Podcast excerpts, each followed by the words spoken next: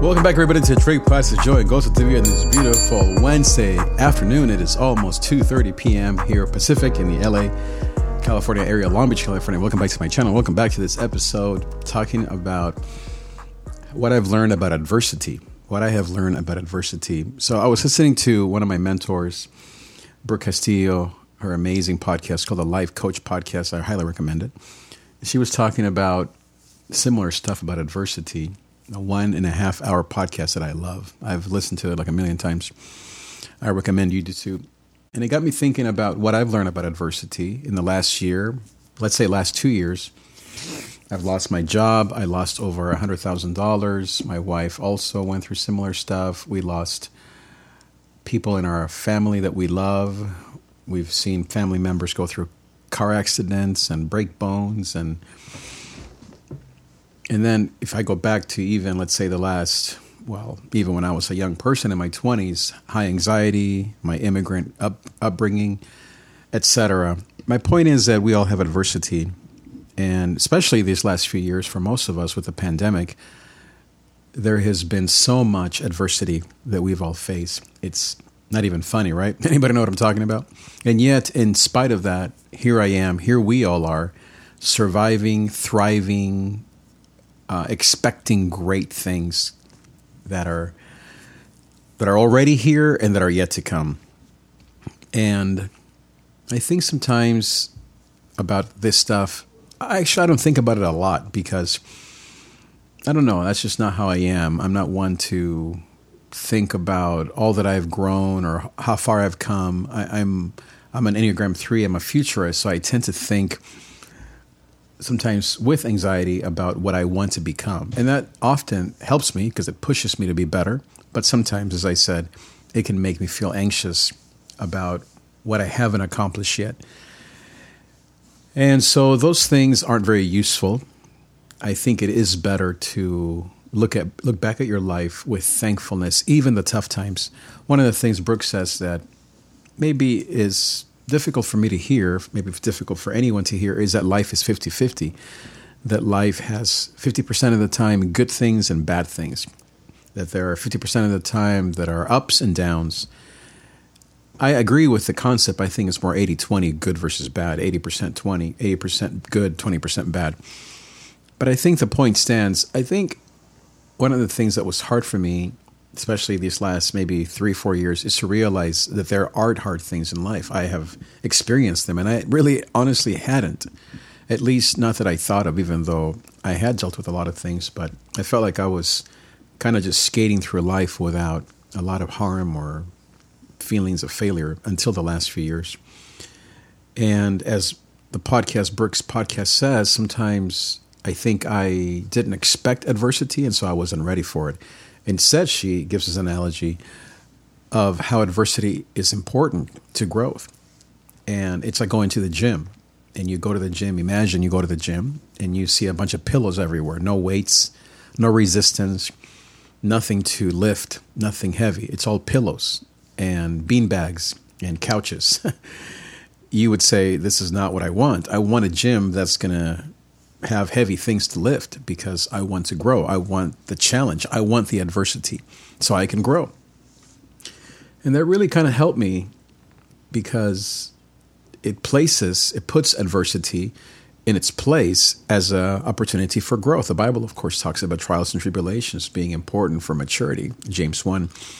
But again, I have been maybe hard headed on that and thinking that the point is to avoid adversity and to win at everything and that could be personality stuff. Again the enneagram 3 that thinks that everything we touch turns to gold which it usually is. We are a force to be reckoned with. That's we as enneagram 3s are. We're the achievers. We're the success driven people. We want to look good and be seen as good at everything we do. Well what happens when i fail? When i experience insecurities and feelings of failure and shame that's where some of us tend to get get to lose our way. And so I'm finding my way once again through a lot of hard work, trust, the prayers of my wife, my mom, a lot of personal development, a lot of reading the Bible, and getting back on the horse. And these are things that I've always done. My father did, my mom does, Rochelle, our kids, we're teaching them, and they're doing the same things, her parents.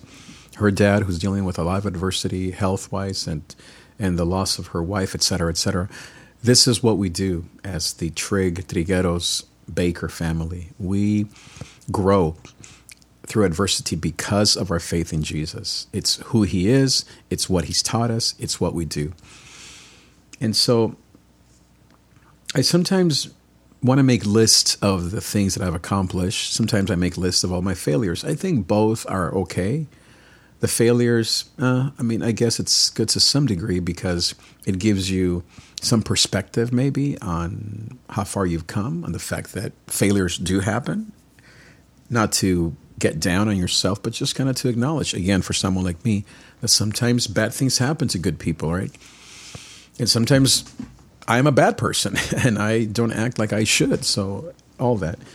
But then I think it is important to also reflect on the accomplishments only to only because sometimes I tend to understate them or to think, oh, I've gained weight, oh, my hair isn't as awesome as it used to be, or oh, I don't have this degree, or I don't have this church this big, or whatever it may be that I count as negatives. Instead, I look at life through the first as a pursuit of Jesus, a pursuit of God, as a, a, man who is in love with God and who is faithful to Jesus. Second, who's in love with my wife and faithful to one woman. I've been with one woman in, in almost 30 years. It's a huge thing in this day and age for any male. And, um, but this has been my commitment.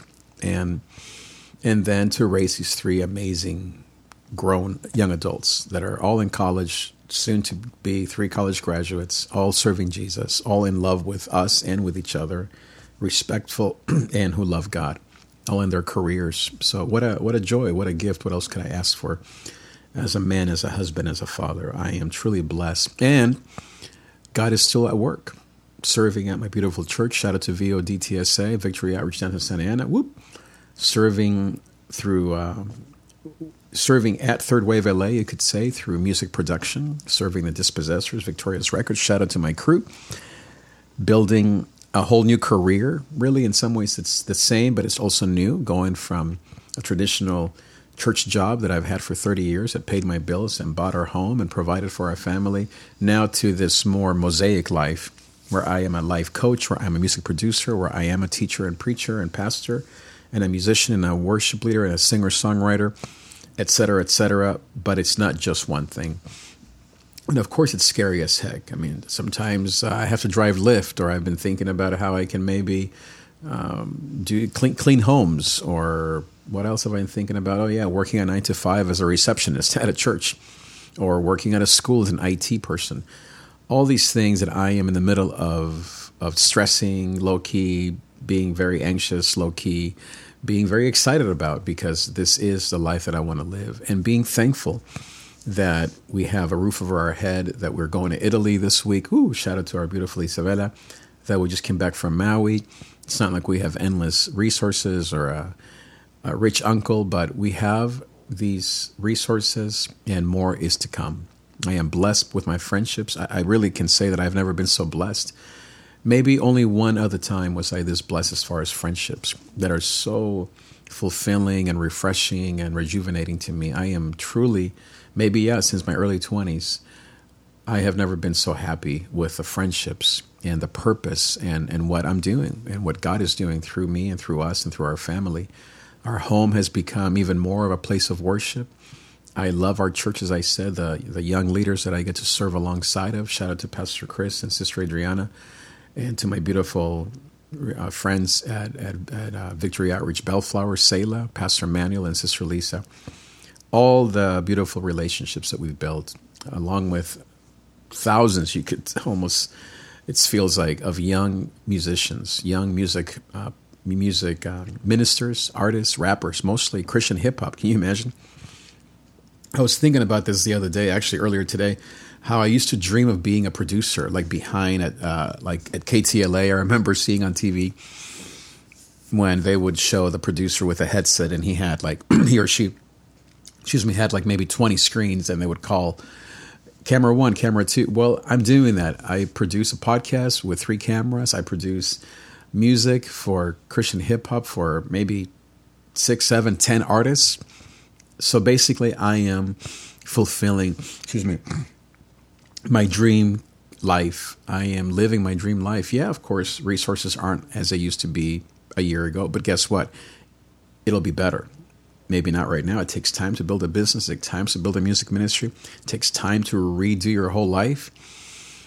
And uh, yeah, sometimes it's hard, sometimes it's great, sometimes I'm happy, sometimes I'm down, but we're on the right track. My wife and I are one. We're in love. We date. We love each other. We go out. We enjoy each other being together every day. She loves what she's doing. We love our parents. And most of all, as I said, we love Jesus and are serving him. And I can't wait for what is to come. So, yeah, so what I'm doing now, as I said, is I am uh, mostly volunteering as far as ministry, which I think is a way forward for me. And then, as far as bills and passion and, and income, I'm a music producer, life coach media producer, content creator. I don't mean that I'm a content creator, but I produce content for people. I'm a producer of content for other people. And and more more is yet to come. The best is yet to come. And I believe that it'll be a million dollar company one day, a music and media company that we're building here. My, my brother Larry and I. Shout out to Water Walker, my beautiful friend who I love so much. Together with my wife, our kids, in this beautiful home that God's given us, the house that worship built, as I often say. Adversity, yes, it happens. It has a place. It's almost at times ruined me, and I'm sure many of us feel the same way. But here we are standing, and I believe in the Lord Jesus Christ that He has a future and a hope, and uh, that He is not out to harm us or to destroy our lives. That if we remain faithful, of course, He will be faithful as well. And so, that is uh, the only and big requirement is that we remain faithful. That we are like the prodigal son, running back to our Father's love so that we can be restored. And to also, I feel like at this point of my life, to be the prodigal father who waits, who builds, who is faithful, so that when our children come home, so that when our grandkids one day come home, my mom needs help, my aunt, my cousins, my nieces, that we as the prodigal father, my wife and I as a prodigal home, can be a blessing to others. That really is our dream come true. I'll close with this. I was listening to or watching, well, watching and reading. Uh, I think his name is Lex something. He has a podcast. And on Twitter, he wrote something about 2023. He's a young man, maybe in his early 30s, very famous podcast, very well spoken young man.